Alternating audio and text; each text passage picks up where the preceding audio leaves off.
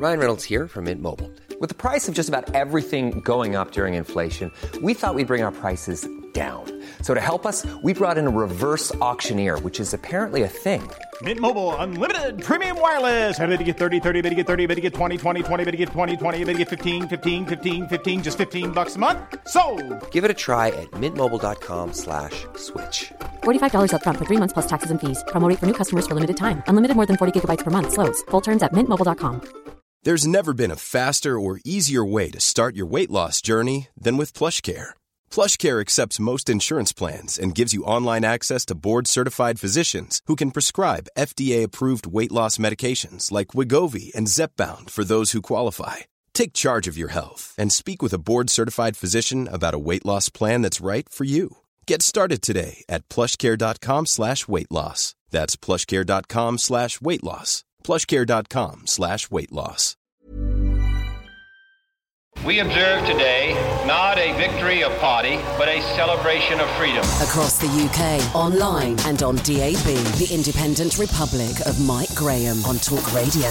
The Human Zoo, where they don't hide away the sick animals. Dangerous mid-morning debate with the great dictator. The Independent Republic of Mike Graham. Stand to attention when I'm talking to you! On Talk Radio. Yes,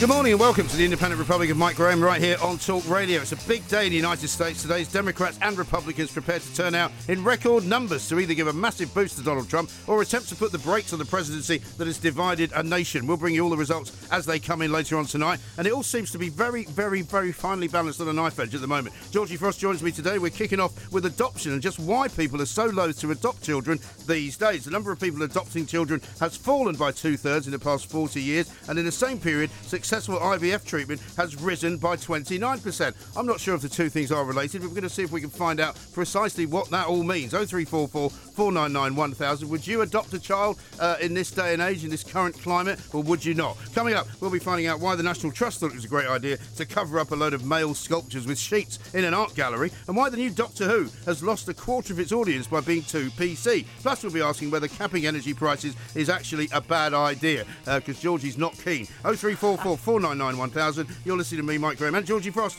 on Talk Radio. The Independent Republic of Mike Graham on Talk Radio. We're gonna rock down to Electric Avenue, and then we'll take it higher. Oh, we're gonna rock down to Electric Avenue, and then we'll take it higher. This is the Independent Republic of Mike Graham, 0344 499 1000. Georgie Frost is here with me. A TMU says, absolutely incredible. Loads and loads of people adopt animals, and you see people talking about it, sharing things about it, and more charities being supported. But for children, it seems different. Should it be? There must be a reason why. Well, we've always known, I'm afraid, that, certainly when I was in the newspaper business, you would get far more money raised if you were trying to raise money to save some animal than if you were actually trying to raise some money to save a child. Because people in this country are far more willing to help animals than they are to help children. Yep. And that's part of the problem.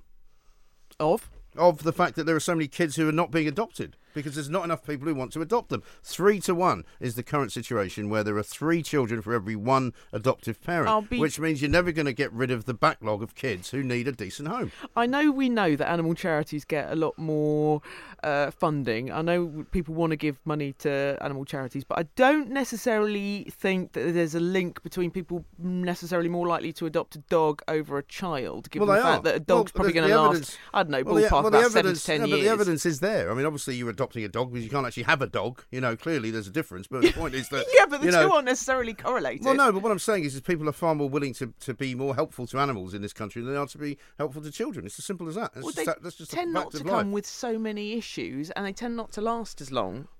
Yeah, well, I don't think it's anything to do with that. My point is that, as he says, people are willing to adopt dogs. They're willing to give money to dog-type charities. What they're not willing to do is adopt a child. Of course, it's a much different situation. Huge but, difference. It's an interesting point to make. Of course it is. Now, let's look at something that's going on in Northumberland, which has been drawn to our attention. It's a 3-week exhibition that was in a National Trust property, the home of Lord Armstrong, a place called Cragside, OK? Now, they've got a load of sculptures in this place, a load of paintings, and you can go there, pay your money, go round the stately home and look at all the wonderful works of art. The problem is, right, that the people that run the trust up there decided it would be a good idea as part of their celebration of women and power that they would actually cover up any piece of art that had involved the depiction of a man, i.e. if it was a painting that was a painting of a man, or indeed if it was a sculpture of a man, they threw a sheet over it so you couldn't see it. Absolutely unbelievable, a PC correctness, ridiculousness. Let's talk to Manick Govinda,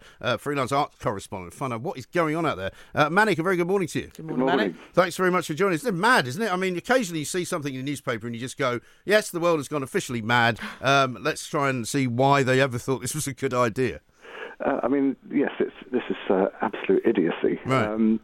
If it is about celebrating the centenary of the women's vote and the suffragettes, this is pure nonsense. I mean, whoever is responsible for this really needs to do some history. This is a building in the late 19th century, and. Lord Armstrong's, bequeathment, or the National Trust kind of looking after this building. It's a 19th century building with 19th century artworks. Yes. Of course, most of the painters in those days were men. We all know that. So what kind of finger-wagging lecturing is going on here? Yes. It's ridiculous. What is it? Is it the fact that you don't... I mean, because this is political art, right? I would assume this is what the argument here. So is it the fact that you would agree with this generally, but just not here? Or is this the world gone mad? Well, I think it's insulting the public's intelligence. People are paying to come and to do a visit, to this National Trust building. It's a family day out. And why insulting their intelligence? Well, I think... as soon as you start to lecture the public in this high-handed way by covering up artworks that were made in the 19th century to make a point that women are invisible, that they were excluded in artistic life as well as political life or social life, then it just felt like this is something that a school child would learn in secondary school or primary school if they're studying the Victorians. We all know it was very Puritan. There was a real kind of high morality around it. Women should be seen and not heard. And but the kind of virtue signalling and just telling people that men were more dominant in the 19th century. I think we all know that. But actually a lot of people won't know that. And next to this sort of stark covering, well, they might not know that, right? You don't realise. You can't go through life assuming people are complete and utter buffoons, surely. No, not at all. But the point of this was to cover up artwork, just to prove how, as you say, Manick, how hidden women were in that life, both by covering up in society and on canvas. And Manick, as an arts correspondent, you have to agree with that. Women were largely excluded from a lot of artwork, from a lot of those people that, the painters and the artists themselves. And actually, this is to highlight a point. And a lot of people won't know. I wouldn't know until I realised the whole of this house is covered. And I don't agree with that because I'm a National Trust member. Surely if you go to a National Trust exhibition expecting to see pictures of men and pictures of whatever was being depicted at that time, you would be reasonably well connected with the arts world. You would probably know that there are not very many women in the pictures because they weren't generally drawn. But to cover something else up... Well, I don't think so. I mean, lots of ignorant people that go to the National Trust exhibits and know nothing about arts. Do you? Another way to do it, they could have gone around this, is to actually have a public talk about it. Yeah, exactly. Have a guided tour. Yeah. Looking at the artworks, much better idea. There are... figures, of women and young girls, and that's part of a particular period of history. So, yeah, I think you can enlighten people by actually opening up a discussion around that period. But how would you do that, though? How would you do that? Because it's very difficult to do that. Well, you can. I think there's a lot of guided walks that happen in public museums and galleries, and so... But they're not going to make the papers, and whether you agree with this National Trust thing or not, it has actually highlighted a point and put the National Trust in the press for good or bad. What they always end up saying, right? This is now the catch-all get-out clause for anybody who ever does anything stupid. They go, this was supposed to be to stimulate debate. It wasn't at all to stimulate debate. No. They didn't think anyone would notice. They thought it'd be quite cool and clever because they're all students. And these are the same sort of people that decide that wearing a poppy is a bad idea. Of course that's the problem. They thought people would notice. That's the whole point. I don't think this is a PR exercise, surely. Oh, no, sure. I mean, people should have demanded their money back. It sounds like it caused a lot of anger. And people feel patronised. It's like what happened at Manchester with the JW Waterhouse painting, Hylas and the Nymphs. There's a massive backlash when people, an art project, curators removed the painting and said, "What do you think?" So the public were furious about it. It backfires and doesn't do good to any cause that you're trying to highlight. And if it is about women's equality, 100 years later, let's talk about what the achievements of now, not what was going on in the 19th century. these are the kind of movements that are talking about removing statues from places. It's the same kind of mentality, isn't it? To a certain extent, I agree with that, but I do wonder if this says less about women and making a statement and more about the National Trust trying to be relevant to the next generation. Well, that's a good point, and I think the National Trust... because they've been embroiled in controversy before, haven't they? They have, yeah. And I think the National Trust is trying to be relevant to the 21st century, but to look at historical buildings and historical figures through the lens of the 21st century is... you can pick everything. You might as well just knock down the whole building. Well, exactly. I mean, funnily enough, it's the kind of thing we saw ISIS doing, knocking down temples and blowing up the Taliban, blowing up temples and those wonderful cave statues in Afghanistan because it doesn't fit with what we want to do now. Mm. Well, I'm sorry, the National Trust has a responsibility to actually help educate people in our history, not to change the history. Yeah, we have to look at it of its time. These are buildings of their time. They are beautiful buildings. They're very opulent and they're wonderful places to visit. And I think there's great pleasure to be had by looking at the past. You may not agree with everything that's there. And certainly, with paintings and artworks, one's curious about what that figure is. If there's a little girl selling oranges, what's that about? Mm. Was she a poor girl? Was she so it does open up history. It opens up history of that period. Not all the paintings are great. There's quite a lot of vanity paintings at that time of people like Lord Armstrong and Lady Armstrong. But that's. These were philanthropists, industrialists. Right, and it's his art collection, effectively. Yeah. So, I mean, I'm sure he'd be delighted that, they're all covering up his art collection that he donated for the good of the country. But, Manick, I just want to ask you, because, Mike, you spoke about there, you made that link between ISIS, and obviously that's a big leap towards that. But, however, Manick, what are you making of these stories that keep coming up? And I was thinking of the one in Southampton where the Students' Union was covering up pictures of white males in, World War I. What are you making of the way that modern society is now looking back at artwork and almost trying to cover it up as though this didn't happen? I think there's a kind of loss of authority in the cultural and academic institutions.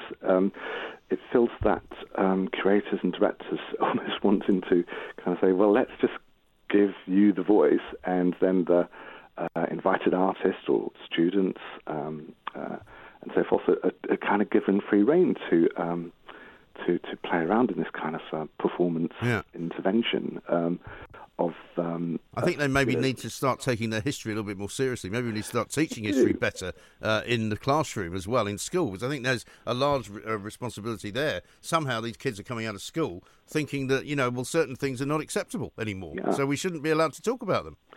We're abdicating responsibility, and it sounds like this is maybe it's good that the student wasn't named, but it's mentioned that it was a student's project. And if I was a lecturer, and I do mentor a lot of young artists, I would really question the reason why this intervention.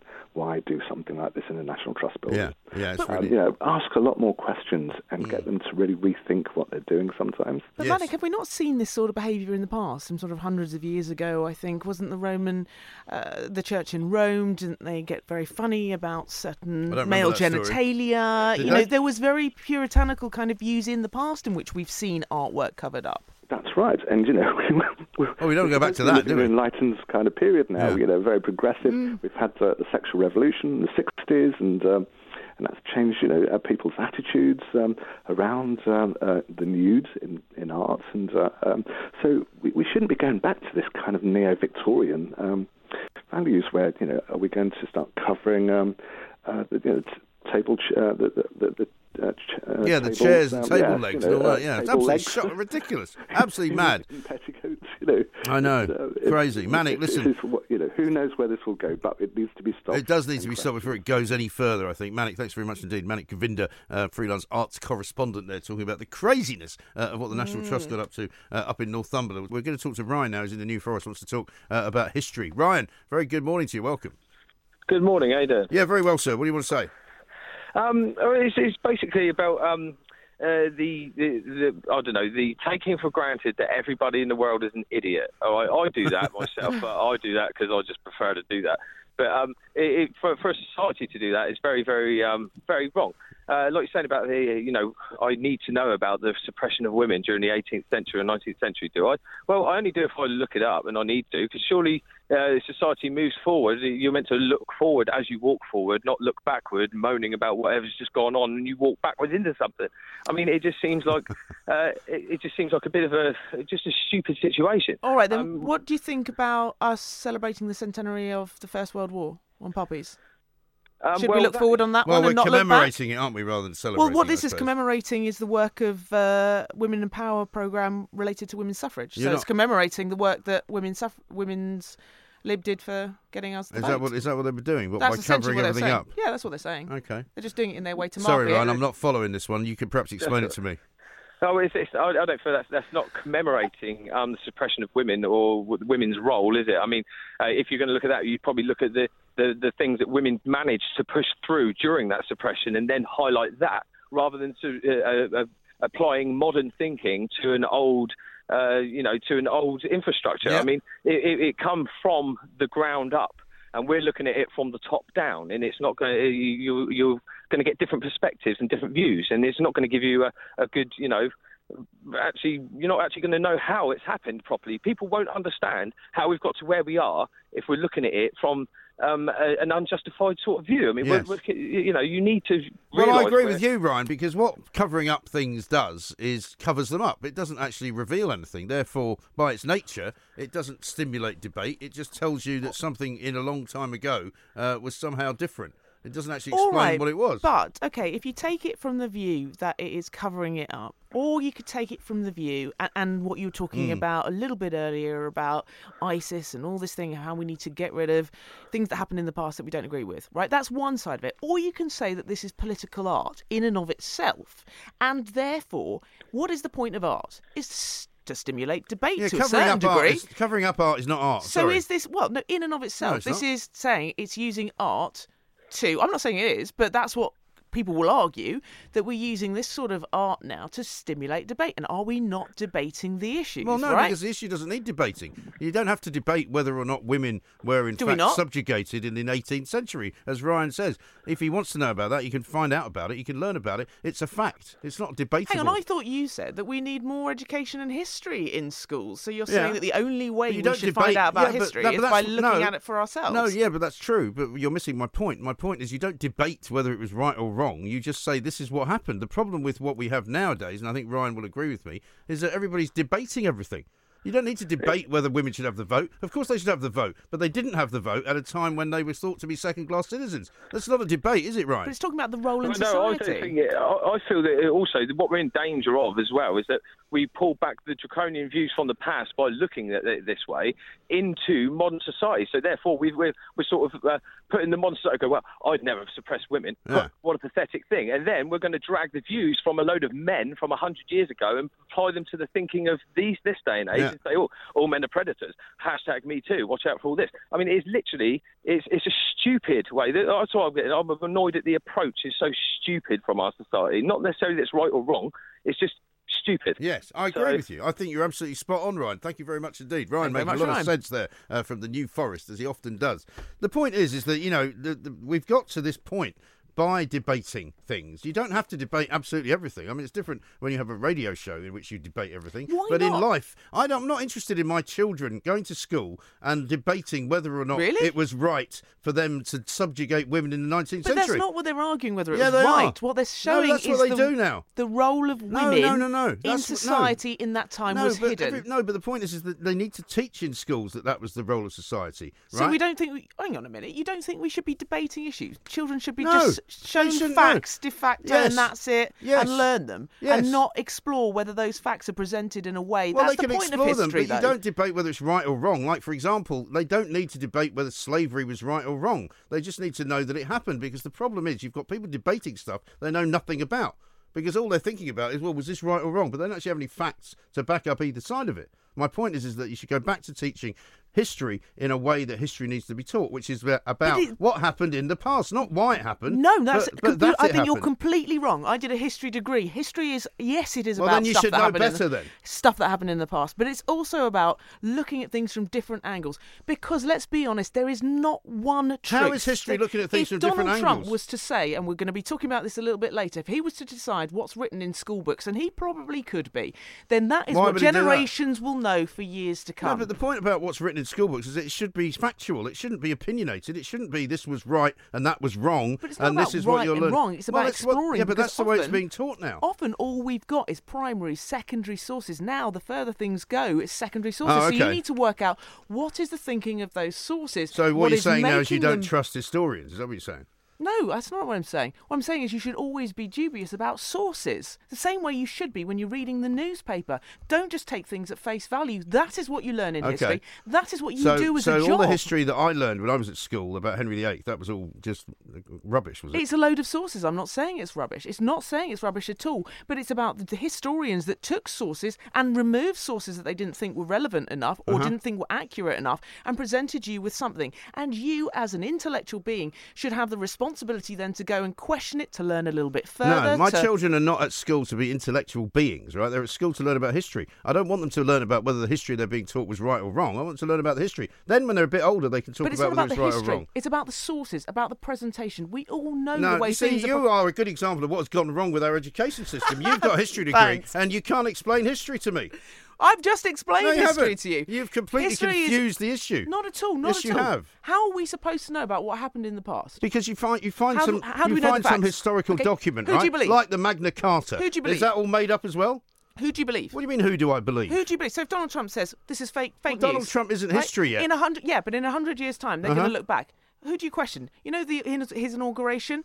Do we question what he says about it? Or do we look at the other stats as well? You can look at film in that case. That's fine. You can do now. Yeah. Right? So that's not a problem then, is it? Even the past, if you take a look at a lot of... there's a big empty spaces over there. You can see the film. A lot of the Russian pictures during Stalin's era, they washed out people who were in the picture, right? So you need to have multiple sources to say, by the way, well, that's why good journalism is quite handy in these matters, right? So, well, what's journalism then? Journalism is presenting the facts. It is. How do you get to the facts? Well, I've been a journalist all my life. I know how to present facts, thank you. Okay, but how do you get to the facts? Well, you get to the facts by being there. Do you believe, so a person comes off... and not sitting behind a desk and writing about something that you're watching on a TV screen. Okay, you can't always go there. No, of course you can't. That's my point. So when I go back to Henry VIII's time, I don't know anyone that was actually there to ask, okay? So I have to rely on the historical documents which are replacing my ability to be there, okay? Yeah. And that's what I want my kids to learn in school. Okay, the documents, but the documents aren't going to tell you sort of what sort of a guy he was like. It's not going to tell you anything that's... it might tell you about his stats,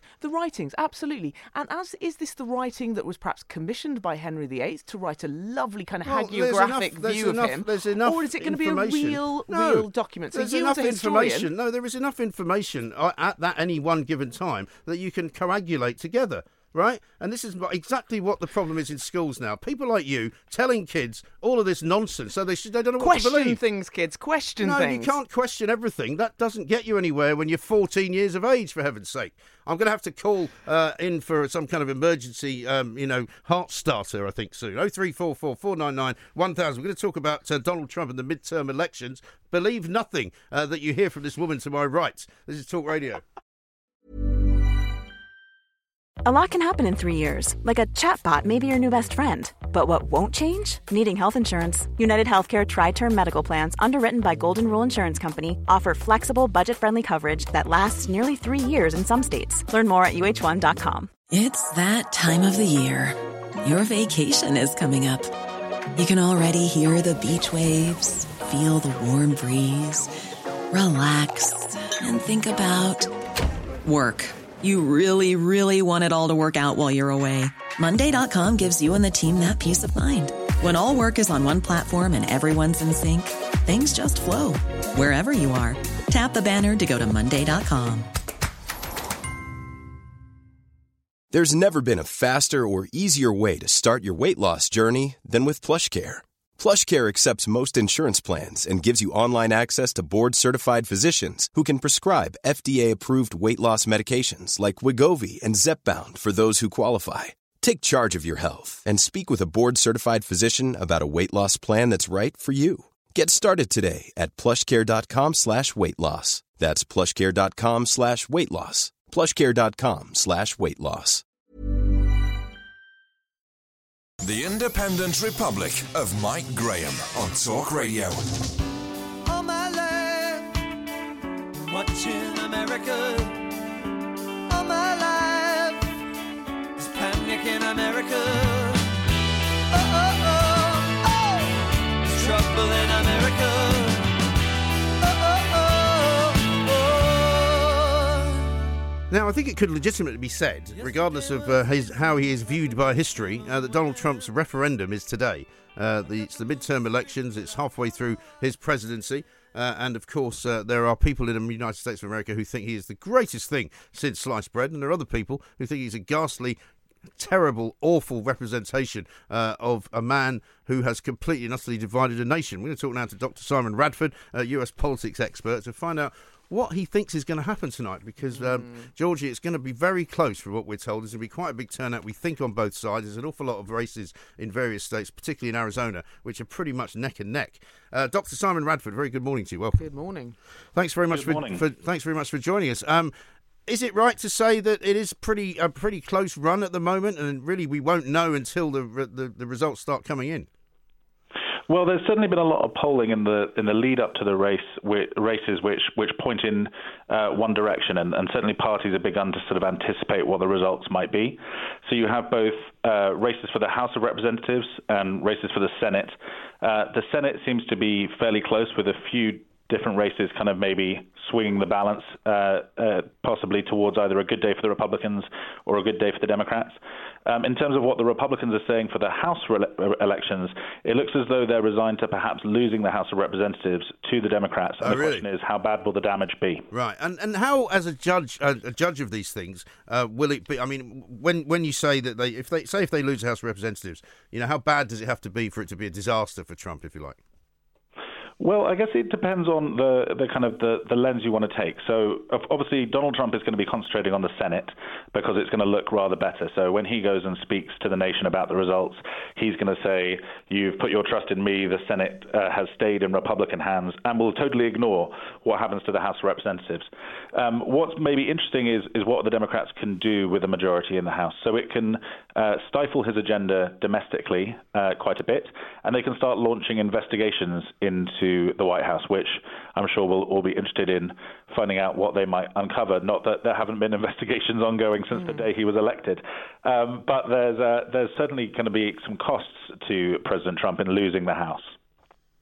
What is the issue among real Americans at the moment? I mean, is this about Trump? Because he's not even on any of the ballot papers. It's just him, really, right? Isn't it? Yeah. You know, anyone looking at the papers would think we've gone back a few years. We've got Obama talking. You know, we've got President Trump, even though he's not even on the ballot papers. Why is this so significant? What are the real issues the Americans are debating at the moment? Well, I guess there's a question of how much of this is just a referendum on Trump, and so is it really about a man rather than about policies? But in terms of policies, I mean, it's interesting because depending on who you speak to, there's a great economy, everything's going very well. And therefore, you would think that considering the Republicans have the presidency, the House and the Senate, that should play to their favor. But I think people are also still upset about corruption in Washington D.C., about incompetence, about the system, and the part of the problem with the Republicans who've been running for years and years on being anti-establishment is they are the establishment. So if you are annoyed and you are fed up with how things are going, there's only really one party you can blame. So that's kind of been one of the interesting things in terms of this. The other thing, of course, is that it's been kind of, you can draw parallels with the Brexit vote, that the economy is doing very well, but in specific parts of the country. So if you go to San Francisco, house prices are still colossal. Silicon Valley is still spewing out dollars. Mm. If you go to rural areas or you go to ex-industrial areas, you go to sort of steel towns outside of Pittsburgh, or you go to rural areas, they're not doing so well. And these were the people really who powered Trump to victory. So it looks as though, for example, in the Midwest, which shocked the world by going for Trump rather than Hillary Clinton after she didn't spend really enough time campaigning in them, places like Michigan, Ohio, Pennsylvania, they seem to not to have stuck with Trump this time, at least judging by the polls. So kind of the question is, I guess, is how much can they have the Democrats have an economic message which speaks to these people to say, you know, recovery, what recovery? You've been left behind. Mm. The problem the Democrats have got, though, is they don't really have a figurehead, do they? I mean, even now when I speak to my friends in the States and say, you know, who on earth is going to run against Trump if he does decide to go for a second term from the Democratic side? There isn't really anyone emerging as a kind of front runner at this point, is there? Well, in 1984, when Reagan was extremely popular, they had 7 Democratic candidates. They were called the Seven Dwarfs. Yeah, I remember them. Yeah. And then nowadays you've got the kind of the internet, which can mean that you can raise money from all sorts. And it's not just a case of, you know, sort of your backroom boys with cigars kind of collecting checks. It's kind of much more democratic. No, but you still need a face, though, don't you? And there's no face as yet. You do. Part of the problem is that so many people think they can run that the attention is split 100 different ways. Uh-huh. If there were really 2 or 3 people who were viable, then we'd see a lot more kind of concentrated publicity on those 2 or 3 people. But as it is, you've got Cory Booker, you've got Elizabeth Warren, you've got Bernie Sanders, you've got maybe Joe Biden running again, you've got Kamala Harris. So there's a whole number of names which... I'm sure a lot of your listeners are like, who are those people? Mm. And that's because we've kind of, you know, you might have read one column about one of them, but you're unlikely to know so much about all of them that you're kind of really sizing up who your favourite is. Indeed. We're hearing a lot, aren't we, that there's many more people who've pre-registered, those who are able to vote have already voted, you know, the young vote as well, women getting engaged. How much do you genuinely think that's going to translate to the polling booths? How engaged are Americans in this? Well, there's one thing which is true universally about Donald Trump, and that's everyone has an opinion. No one's bored by the idea of Donald Trump. So whether you are a Democrat who is, sort of utterly narked about the very idea of Donald Trump being president to begin with, or whether you're part of the Trump base who thinks that he's been sabotaged and maligned, you're motivated to vote. And one of the interesting things about midterm elections is normally a bit like they say that Labour does better here when the turnout's high, and the Tories tend to do better when the turnout's low. In America, the Democrats tend to do better when the turnout's high, and the Republicans tend to do better when the turnout's low. You saw people not turn out for Hillary, who did turn out for Obama, particularly African-American voters, particularly Hispanic voters, particularly young voters. And normally, in the midterms, those voters are less engaged because there's less publicity, there's less kind of money being spent, there's less national coverage. With all the Trump circus, there's certainly enough coverage. There's certainly people motivated to spend money trying to get people out to vote. And there's certainly sort of a bit more natural enthusiasm than there was in 2014. So we'll see. It certainly seems that sort of judging, as you said, by the early votes, that there are more people voting than the equivalent time one cycle ago, 4 years ago. No, indeed. Whether it translates is the million-dollar question, isn't it? Well, that's the thing. And, of course, unfortunately for those of us who are trying to predict what might happen, the polls have got it so wrong in the past, particularly the last presidential election, that you don't really know whether you can even trust the polls. So, like I said, I'm wondering whether you can't really know anything at all until quite substantially late on tonight, and some of the early results start coming in. Well, as someone who used to do some polling, it's the part of the problem is that you have to model turnout. It's pretty easy to find out what people think about whether they favour the Democrats or favour the Republicans. What's harder to find out is whether someone's motivated to turn out and vote. Exactly, yeah. And whether they tell you what they're actually thinking, or whether they tell you what they think they'd like you to know that they think. Well, there's that too. There used to be shy Tories, and there used to be people, especially when there were African-American candidates in the United States, who would say they'd vote for them and then secretly wouldn't. Yeah. It was called the Wilder effect. Mm. And there's similar things here. I mean, I think what's interesting is that because people have moved, you might find the occasional shy Trump voter in Los Angeles. And you might find the occasional shy Democrat in Alabama. Right. But mainly, all the Republicans live in Alabama and all the Democrats live in California. So there's it's separated out more than it used to be. But what we don't know is... Although a lot of places voted for Trump last time around that wouldn't have voted a Republican in the past, you know? So he's kind of torn up the rule book in some ways, isn't he? Exactly. So a lot of non-voters will have showed up to vote, just as there were a lot of people who used to vote who decided to sit on their hands because they didn't like either Hillary or Trump. Right. So working out how you model the participation, how you model what the likely voter turnout looks like, depends on, the polls might say it's 52-48, but actually if a lot of those ones who are 52 decide to stay at home and a lot of the ones who are on the 48 decide to show up, then all of a sudden that the script can be flipped. Yeah. So it might well be that the pollsters have underestimated Democratic support because they've underestimated how angry the Democrats are. It might well be, too, that they don't realize quite how motivated the Trump voters are to show up and support the president. Yeah. So I think be a couple of percentage, 2-3% out either way, but that can make all the difference when you're looking at tight races like the Senate and the House. No, of course. Thank you very much indeed, Dr. Simon Radford. We're out of time, unfortunately. It's going to be a very exciting night. You can hear it all as it happens, of course, right here on Talk Radio.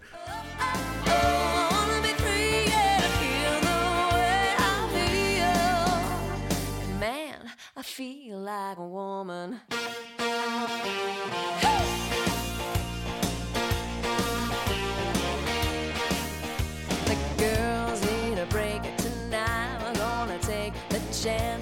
This is the Independent Republic of Mike Graham. Matthew Wright coming up in a little while. Sarah's tweeted us. She says, I heard from my friend who's Lithuanian yesterday that the government actually are in control of their heating. I was shocked they can't turn the heating up and they can't turn the heating down. It's a bit worrying, isn't it? No. Yeah. It's a bit like that when I lived in New York. In New York, right, they have this steam heating because, you know, when you go to Manhattan and you see the steam coming out of the ground. You ever seen that? Marilyn Monroe dress? Well, no, that was just air from the subway. Oh, right, this is actually steam. I mean, you don't want to stand on it, but I mean, basically, you sometimes see a funnel in the middle of the street in Manhattan, and there's steam coming out of it because the whole of Manhattan is underlaid with steam pipes, right? Which basically heat the entire city. So when it snows there, the street's actually so hot that the snow melts very, very quickly and very rarely sits for very long. And all the apartment buildings are heated by steam heat, so you don't actually ever have to pay to heat your home. Well, there you go. Very smart. You see, the Americans have got these things right. So there's any number of things that they could be doing in this country. They could build an entire new community with steam heat. Steaming country. And then you don't have to pay for electricity at all. Yeah, that would upset Scottish power. But that takes innovation. It costs, you know... Well, you know, the Americans did it, you know, I think the last century or the one before. So anyway, let's talk about time travel because it's time for Doctor Who and time for Mike Ward, who is the Daily Star's TV critic. Mike, a very good afternoon to you. Hi, Mike. Afternoon, well, Mike. Doctor Who has lost a quarter of its audience and apparently it's got nothing to do with the fact that she's a woman. No, well, I don't think it has. I didn't say that in any ironic way. I said it because it was true. Yes. Yeah, well, the figures, I mean, the only thing I'd say about the figures is we don't entirely know whether it's entirely sort of reflective of how it was compared to, I don't know, 5 years ago, because viewing habits change and all the business about iPlayer and catch-up and blah, blah, blah, blah. But I, for one, have turned it off, and I don't think I'm alone by any means. Because I find it, and I know people have been going on about this, and I don't want to be obvious about it, but this whole...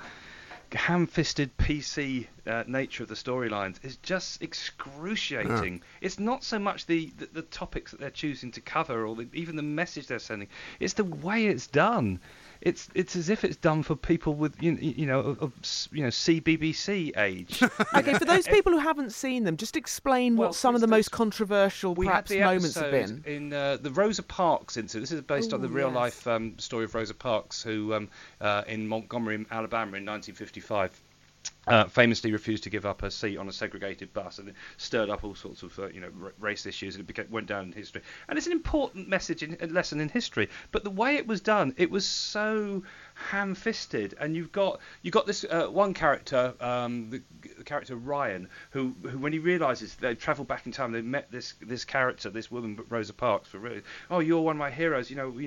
I grew up being told everything about you, and it's such an honour to be with you. And you think, okay, fair enough. And then at the end, you've got Jodie Whittaker's character, who sort of sums it all up, and she sort of ties up the loose ends by saying, and what happened after this, guys, talking to her companions, was this, this, and this. Yeah. I think, well, hang on a minute. This your companion has just said this woman is a hero of his family's, so he should know more about it than you do. But you have to sort of conclude the show with this sort of slightly. Well, I was saying to Julie Hartley Brewer earlier on today that I have a sense, and I don't know if this is in any way true. It's just my theory. They don't want her fighting aliens anymore as the Doctor, because that might be sort of drawn as some kind of anti-immigration scenario. Yeah. I'm not joking. I mean, I think this is how these people think. We've had an episode with a sort of very heavy-handed sort of Donald Trump-alike character. We've got one coming up about... Has he got tiny hands? Oh, 1940. The next one is set in 1947 in India, obviously the time of the partition. Oh, for God's sake! And you just think week after it's ticking boxes. Yeah. As I say, I don't mind over the course of a series or several series to take inspiration from these important historical events, and nobody's denying their significance.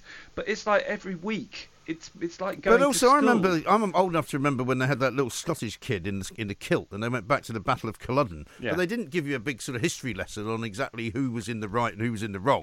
They just sort of had to dodge people, trying to kill them with claymores. I think the problem it's because you've got this sort of diversity agenda, and that's all important as well. I don't have a problem with that, but what I have a problem with is that it takes priority. It seems to be taking priority over other things. Yeah. So it's like let's tick that. Let's tick the diversity box, and then wait if it isn't. If it's entertaining, it's just the BBC around. But recently, what's changed? Because of course we always had, we had Christopher Eccleston, Dave Tennant, Matt Smith. They always used to get around 8 million viewers. So it's really dipped. But hasn't the BBC always had pretty sort of agenda that's like this? Well, what's changed this time round? I think it's, well, from people I speak to, it's sort of prevalent on a greater scale. I mean, people I know produce radio shows who, for example, are being told what guests they should have in, and it's not always based on who's the most informed guest, put it that way. Uh-huh. And we don't do that here at Talk Radio, of course.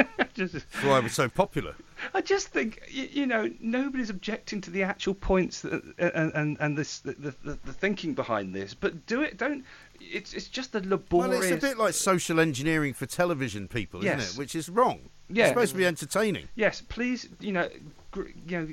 treat us with a degree of intelligence, really. And we can learn stuff, and we can pick up, we can go away and look into these issues and perhaps learn more about them than that you can tell us on Doctor Who anyway. Yeah, exactly. And come to our own conclusions, but don't sort of ram it down our throats in such an obvious, clunking... Well, I hated it. I saw, when I was in the cinema with my kids, and I saw a trailer for Doctor Who, which immediately incensed me anyway, because I'm thinking, well, why are the BBC spending my money on putting out an advert on the cinema screen, in which she said, I just like to help people. Yeah. And I just went, oh, really?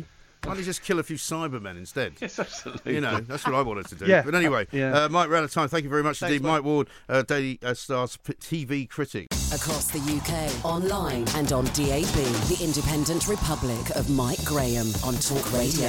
If you enjoyed that, be sure to catch the whole show 10 to 1, Monday to Friday on Talk Radio, via DAB, online, or via the Talk Radio app. If you have an opinion on the stories we cover, we'd love to hear from you. Call us 0344 499 1000 or tweet at Talk Radio during the show to have your say. The Independent Republic of Mike Graham on Talk Radio.